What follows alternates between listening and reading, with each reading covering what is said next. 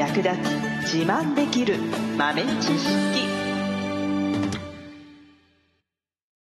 この番組は2006年バリスタチャンピオンのみえちょと。コーヒー勉強中いくちゃんがいつものコーヒーがさらに美味しくなる話をしています。この番組を聞けばちょっと自慢できるコーヒー雑学やすぐに役立つ最新トレンド情報がわかりますラジオトークで毎週火曜日お昼の12時からゆるっとお昼休み、木曜日の夜10時10分からはカフェ好き女子の夜会をライブ配信しています。美味しいコーヒーの入れ方など皆様のご質問にもお答えしますのでぜひ欠かさず遊びに来てくださいね。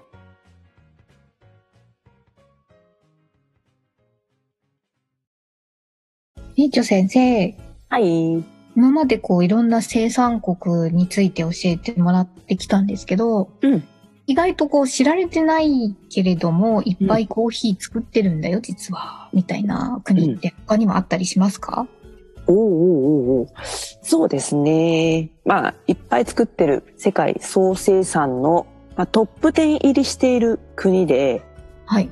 多分あんまり知られてないんじゃないかなっていうところで言うと、はいウガンダ。ウガンダ。うん。ええウガンダですね。うんと、一番最新のランキングだと9位ですかね。へえ。10位がガテマラですからね。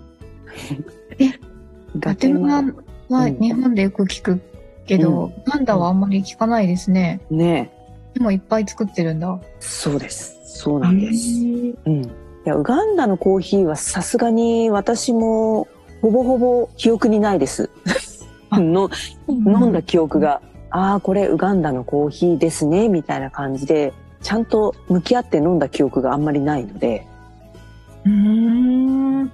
なんか日本にあんま入ってこないんですかね。そうですね。まあ、あとはもうブレンドに使われているのとか、あと、ぱりね、あの、アフリカなんですよね。場所がアフリカの内陸の方の国なんですけれども、その辺の国って結構こう、輸出の対象がヨーロッパだったりするので、結構こう、ヨーロッパにはたくさん流れてるんだと思うんですよね。うん。うんうんで、まあ、日本にえー来ててもそういうあの、まあ、生産量が多いのに知名度国としてねあのそこのコーヒーをあまり見ないっていうのは大体がロブスタ種っていうね品種を栽培していることが理由だったりするんですけどロブスタ種。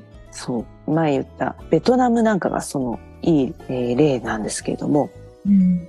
うん、ロブスタ種っていうのをね、ウガンダも同じで、ロブスタ種が全体の85%ぐらいですうね。ん。ほとんどロブスタ種っていうのを生産していて、で、そういったコーヒーはインスタントだったりとか、えっ、と、ブレンドとかにね、加工されたり、ブレンドされたりすることが多いので、あまりね、あの、ウガンダ産のコーヒーですっていう感じで表には出てこないんですよね。うん。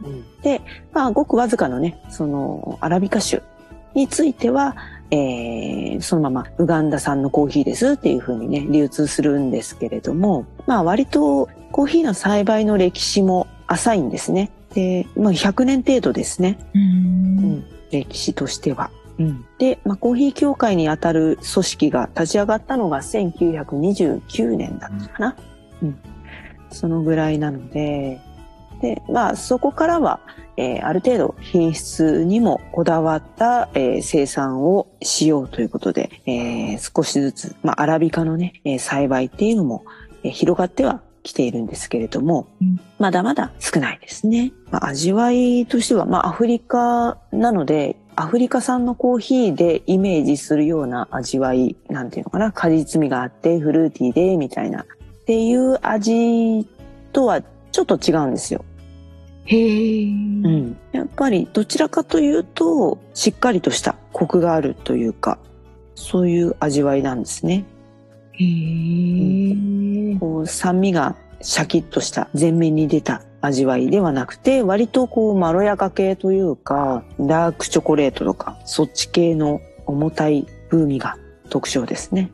うんうんなので、まあ、アフリカ系のコーヒーの味をイメージして買うと、あれ？なんか違う？ってなるかもしれない。あへえ。うん、でも雑味とかもなくて、あの、飲みやすいのもあると思いますよ。うん。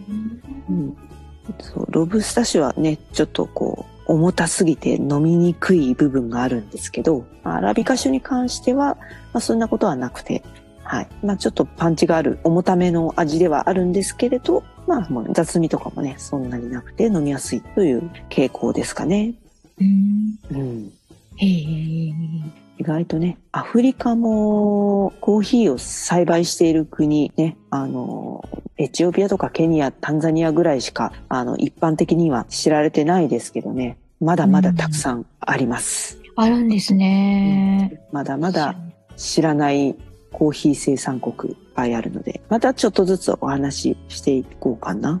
こんなところから。アラビカで、まあ、あの、コーヒー農業公社っていうところができて、まあ、コーヒー協会みたいなやつができたっていうのがあったんですけど、これ、国際的に、あの、価値を高めようとしていたんですけれども、これがね、一回破綻してしまいまして、で、えっと、一回ね、そう、このコーヒーの、コーヒー農業公社が設立される前は、輸出の割合の1%ぐらいだったコーヒーがどんどん増えていって、で、そこが、まあ、コーヒーの価格をね、管理するようになったんですけど、そこで1989年起きた国際コーヒー協定っていうのが破綻してしまって、暴落しちゃったとか、それからそれに輪をかけるように干ばつとかね、これはダメだって言って、これは儲かんねえっつって、他のね、作物に農家さんがね、乗り換えちゃうっていうことがあったりとかして、ちょっとね、こう、山あり谷ありな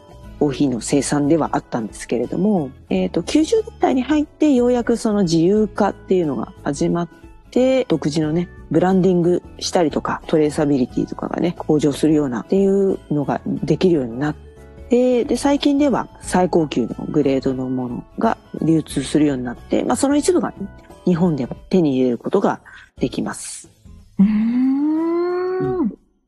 で、まあ、コーヒーの、そうですね、その有名なところというと、えーブルーナイルっていう、えーブランドですね。ウガンダのコーヒーのブランドというか、銘柄名ですね。うんうん。なので、これをちょっと覚えておくといいかな。ウガンダの中ではまあ最高級と言われているブランドコーヒーになりますね。へえ。うん結構これちゃんと管理されていて、綺麗な豆の状態ですね。うん。うん。とはいえ、私もまだこのブルーナイルにはね、出会ったことがないですね。ああ。うん。あんまり売ってないっていうか、少ないのかな？そうですね。うん。結構限られたところでしか取り扱いはないような感じですかね。うん。新しいブルーマウンテンならぬブルーナイル。うん。素敵な名前ですよね。うんうん。ね。へえ。うん。ウガンダシピフォールズなん。ていう銘柄も出てきましたね。へえ。結構その水がやっぱりいいん。ですよね。あの、近くにあるビクトリア湖っていうのがあるんですけど、それのおかげで、その周辺の国々は結構ね、コーヒー生産には欠かせない水源なんですよね。